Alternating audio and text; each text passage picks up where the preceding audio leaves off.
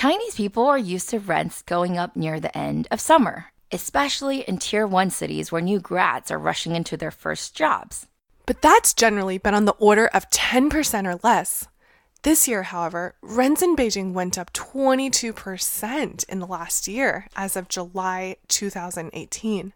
The residents are angry, super angry. There's a lot of viral posts of people sharing how their rents are going up suddenly for no reason they can understand, and that they keep on having to downgrade to smaller and smaller places, with one office worker sharing how she eventually ended up in a 5 square meter, that's 50 square feet, closet. That was all she could afford. Now, normally one would attribute this to the whims of market economics, supply and demand and all that good stuff. But this year, tech is being implicated.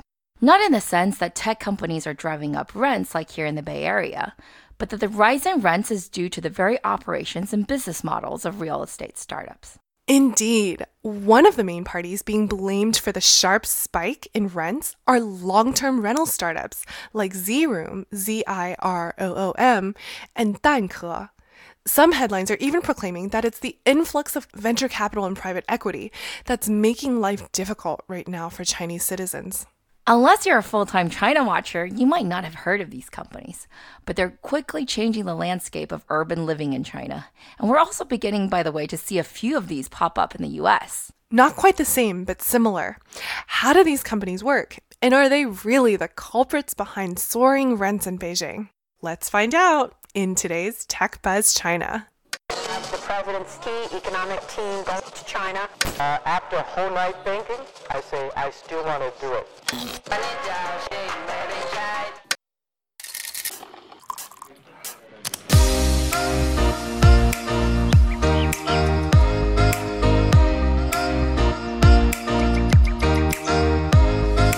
Hi everyone, we are Tech Buzz China by Pandaily, powered by the Sinica Podcast Network.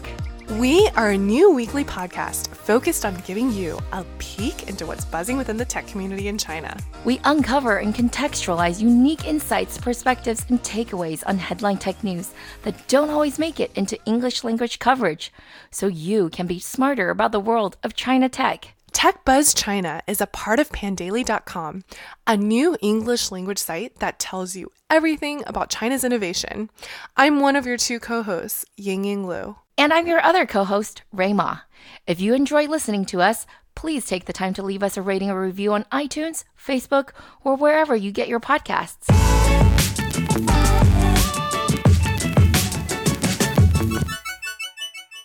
So when I left Beijing at the end of 2015, I was sharing a spacious 2-bedroom in Central Park. It's one of the best high-rises in the city, and it cost me and my roommate about 20,000 RMB. That's about $3,000 per month. Now, most places in China come furnished, and so this one did too. It had okay furniture. It wasn't IKEA exactly, but definitely not design within reach, if you know what I mean. I just checked, and similar units will be going for about 3,600 now, or about 20% higher. It's been almost 3 years, though, since I left. So the increase in rent doesn't really seem too bad to me. Oh, I know that building, Ray. And yeah, that's definitely on the higher end. But wow, I must have been living in San Francisco for too long now because that almost sounds cheap to me. I mean, it would be considered a steal in the Bay Area. Similar condos here can go for more than double that price pretty easily in rent. Well, given our stories about soaring rents in Beijing, it doesn't seem like my old building was impacted very much. So that means the market is not really hurting at the high end, but in the middle where there's more inventory. The current average for Beijing for a 1-bedroom in downtown, that's Dongcheng or Chaoyang districts and maybe Haidian if you want to include all the tech workers, is about 5,500 RMB. That's $800. A 2-bedroom, on the other hand, runs about $1,100. That doesn't sound too bad until you realize that the average pay is not even $1,500. New grads, by the way, fare much worse, with an average monthly wage of just half of that. Anyway, take away taxes, which are close to 25%, and you're probably looking at close to $1,100, maybe, in your bank account every month. Remember, at the average prices we quoted earlier, rent alone could be over half or even 2/3 of your take-home pay. No wonder many people choose to live far away and suffer a long commute rather than, well, be homeless, I guess. And definitely don't even think about buying because the average price per square foot of an apartment in Beijing's Chaoyang district is, guess what? $1,000 per square foot. And that's not even the most expensive. In Haidian, which is a tech district, as well as where the major universities are and where all the good schools are, it's 20% more than that. And in historic Dongcheng district, the prices are an average of $1,400. Let's compare that to San Francisco, which is already super unaffordable. San Francisco has an average of $1,100. So what does this mean? This means that in Beijing, a regular size one-bedroom apartment will set you back at least $700,000 or more. Of course, these prices are not perfectly comparable because China doesn't have a real property tax system and management fees are also much lower. But if you remember that the average person is only making $12,000 a year, purchasing a home is basically impossible. Honestly, I know those stats, but it's still crazy to hear them again. I hope by going through the numbers, though, that those of you listening from here in the Bay Area at least feel a little bit better. Beijing's housing crisis is at least on par, if not far worse, than what we're seeing here in San Francisco, and we haven't even gotten to the crux of it yet. No, we haven't. Unaffordable housing is destabilizing everywhere, but especially so in China, where home ownership is particularly prized. And let's face it, there are just too many people. So housing is one of the primary concerns of the government and the people. Trust me, there are very few days you can go by in China without someone bringing up the state of the real estate market. It's just that close to people's hearts and wallets. It's a nationwide obsession. Because people react to housing prices so strongly, the government often changes policies in order to manipulate the quote-unquote market price of homes. Common measures include forbidding second homes, increasing down payments or transaction costs, or limiting new developments. It's all been tried, and at least in Beijing, it looks to be working. Housing prices have held steady or even declined slightly over the past year. But this story isn't about buying homes, but renting homes, the other side of real estate affordability. At the prices we quoted you earlier, you can see that even though Chinese people hate renting and would do everything in their power to buy, the numbers simply don't work. I mean, the only thing that's gone up faster than housing prices in China in the past decade is Bitcoin. I'm only half joking. So, many young people who are new migrants to the city, the so-called Beipiaozu, aka Beijing drifters, and don't have existing family real estate or a hukou, which is an official household registration giving you special rights as residents of the city, well, these young people are not buyers, but renters. Just how big is this market, though? Well, in the megacities of Beijing, Shanghai, Shenzhen alone, we're talking about 5 to 8 million renters. And there is room to grow. Apparently, in Western developed nations, the urban rental rate is something like 30% of the population. In Beijing and Shanghai, though, that's still about 20%. As wages continue to fall behind real estate appreciation in China, though, many people are guessing that China will eventually reach Western standards, which means the market will grow another 50%, at least. But it's not just that. For the reasons we said above, the government is keen on expanding the rental market. And the problem, in their opinion, is urgent. So they've done a few things. First, the administration has been aggressively exploring how to stabilize the runaway real estate market by growing affordable housing as well as the rental market. The prevailing view is that they can't let the bubble burst, but they definitely can't let it get any bigger either. The government issued preliminary thoughts back in 2016, but has since again reiterated in parking working papers this March. And in June, the party officially asked the country's banks to help accelerate the development of rental markets. So what did the state banks do? They jumped in and pledged more than $460 billion in rental financing. That means you, as a renter, can get a collateral-free loan of up to 1 million RMB, or $150,000 USD that you can repay over a max of 10 years to pay for your rent. Right. The way it works is that basically the bank has partnered with certain real estate developers and rents apartments out to you on a long-term lease at a 5% increase per year. That's pretty reasonable. They pay the developer up front, you pay the bank in installments, and that's effectively your rent. For many people, this amount ends up being lower than what they could get if they were to rent on their own. It's nice that the government cares that its citizens are straining under the pressures of unaffordable housing. I really wish the Bay Area would take a clue. But knowing all of this, Yingying, what would you do if you're a tech entrepreneur? Do you see an opportunity? Of course. Get into the apartment rental business. It's fast-growing, and unlike gaming, for example, which we talked about last week, it's totally in line with the government's objectives. And in China, innovating along with the government's greater goals is a very, very good thing. Indeed. And who were amongst the first to spot this opportunity? Real estate brokerages, of course. Leading brokerage firm Lianjia, originally known as HomeLink, with over 5,000 storefronts in 24 major cities, was one of the first to get involved. Back in 2011, it incubated the subsidiary Ziroom, which means freely in Chinese, and has the English name Ziroom. Lianjia Vice GM Xiong Lin headed efforts from the start. Since then, it has served over 150,000 landlords and their 400,000 apartments in 5 major cities, of course Beijing among one of them. Cumulatively, it has served over 1 million renters. Both Kevin and Carol of Pandaily, by the way, are loyal customers. After the company was officially spun off in May 2015, it didn't raise funding again until January of this year. This Series A, quote-unquote, consisted of $621 million from the likes of Warburg Pincus, Sequoia, and guess who else? Tencent, of course. Ziroom is now valued at $3 billion.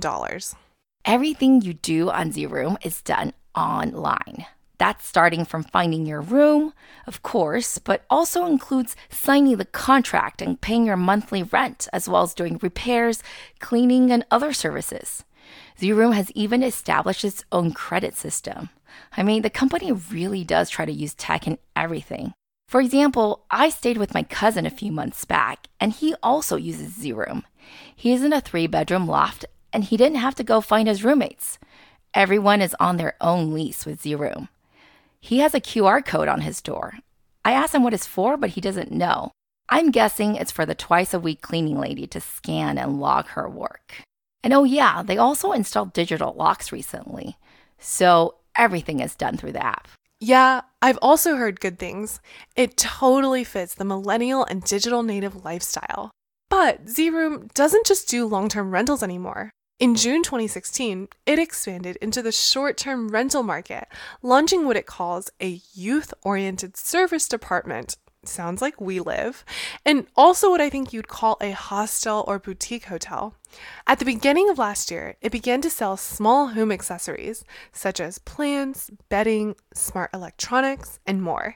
How does Ziroom make money? Well, it first finds landlords from whom it signs a long-term lease. And these leases are long. If you sign a 3-year lease with Ziroom, there's no rental increase at all, and only when you do 5 years do you see a bump of 1.3% a year. From these leases, Ziroom charges a 10% management fee. Then it might refurbish your property a bit, and of course, by offering all these extra services through the convenience of an app, along with a good brand, it's able to charge a bit extra to the final tenant. How much extra, you ask? As high as 30 to 50%. I know, hard to believe, but that's the market data. And in the back end too, I'm sure there's economies of scale in terms of the costs that Ziroom is benefiting from. With such a large market and reasonably clear-cut economics, of course Ziroom has plenty of competition.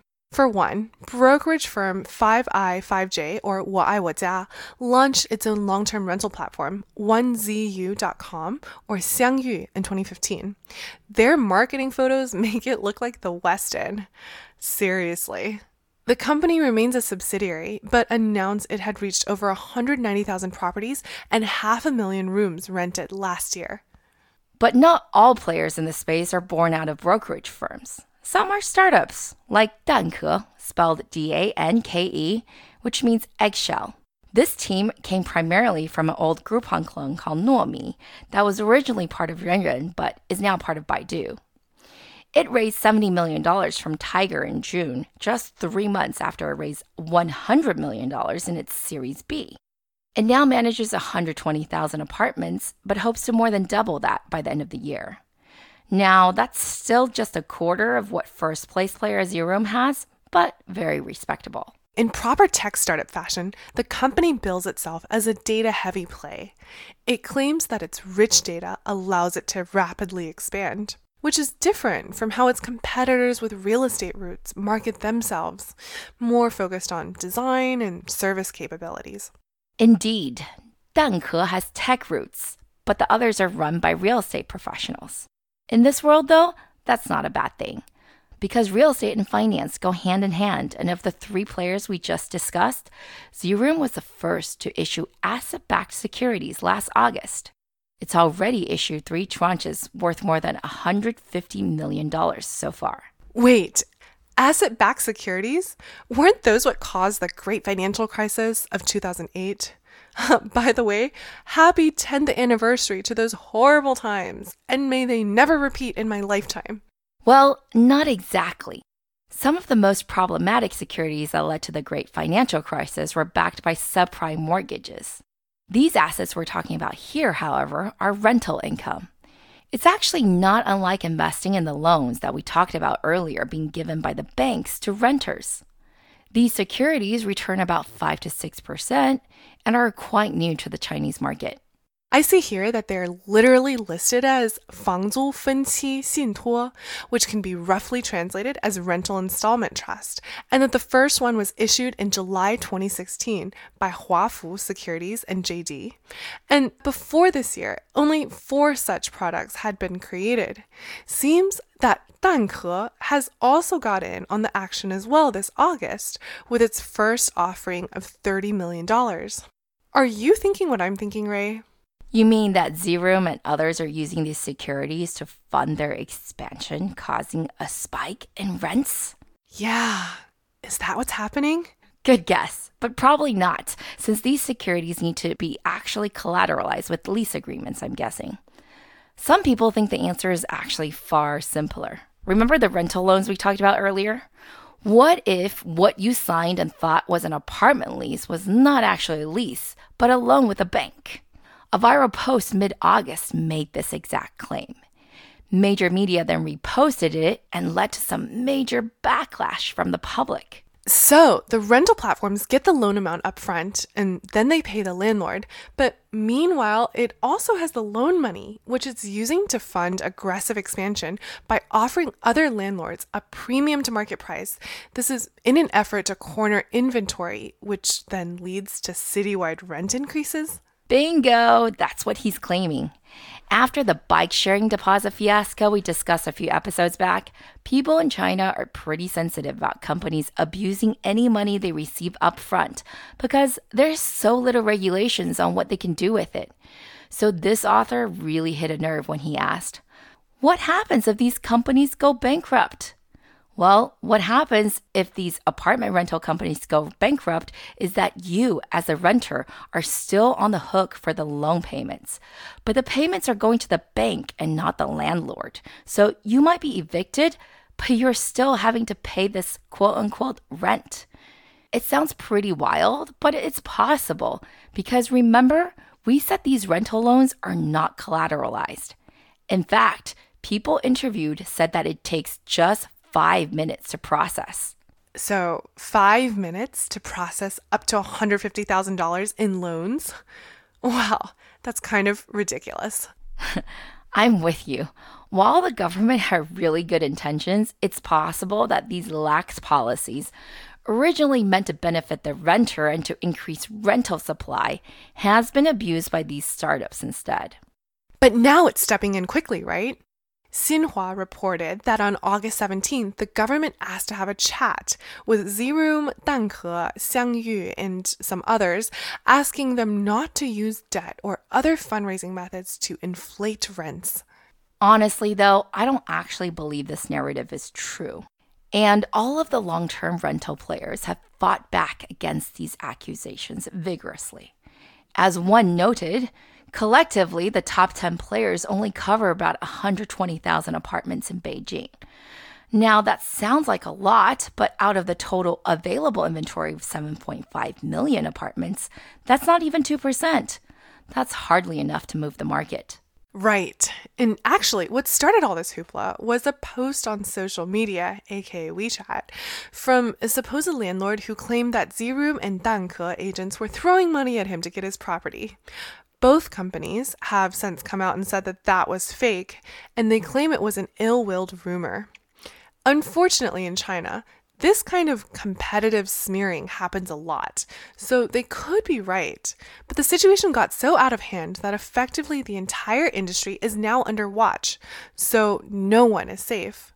Plus, while Beijing and Shenzhen rents have indeed gone up, Shanghai and Guangzhou haven't. And Chengdu, on the other hand, has had even crazier gains of 31% this year.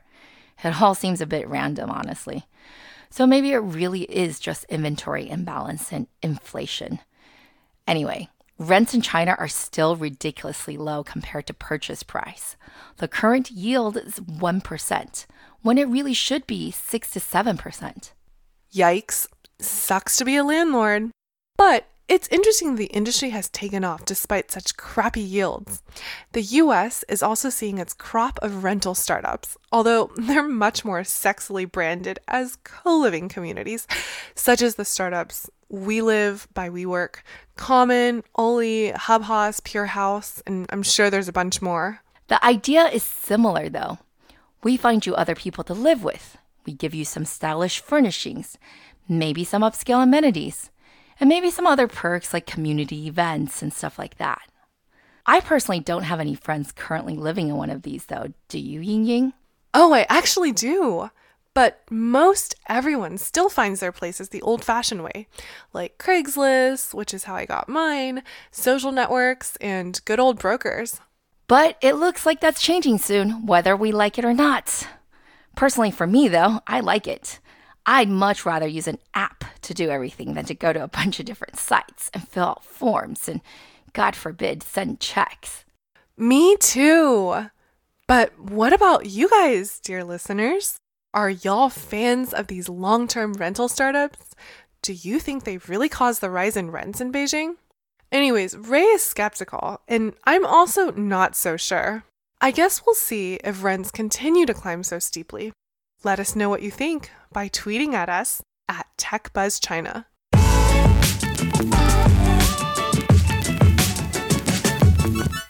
We'd like to give a shout-out to our partners at SubChina. In addition to our podcast here with Pandaily, they publish the excellent Sinica Podcast, a weekly discussion of current affairs on China with journalists, writers, academics, policymakers, and business people. While we only focus on tech, they really give you the entire overview. Go check them out, guys.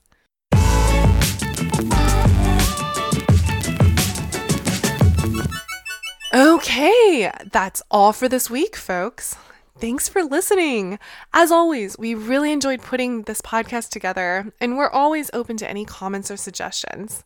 You can find us on Twitter at ThePandaily, also at TechBuzzChina, and my personal Twitter account is GINYGINY.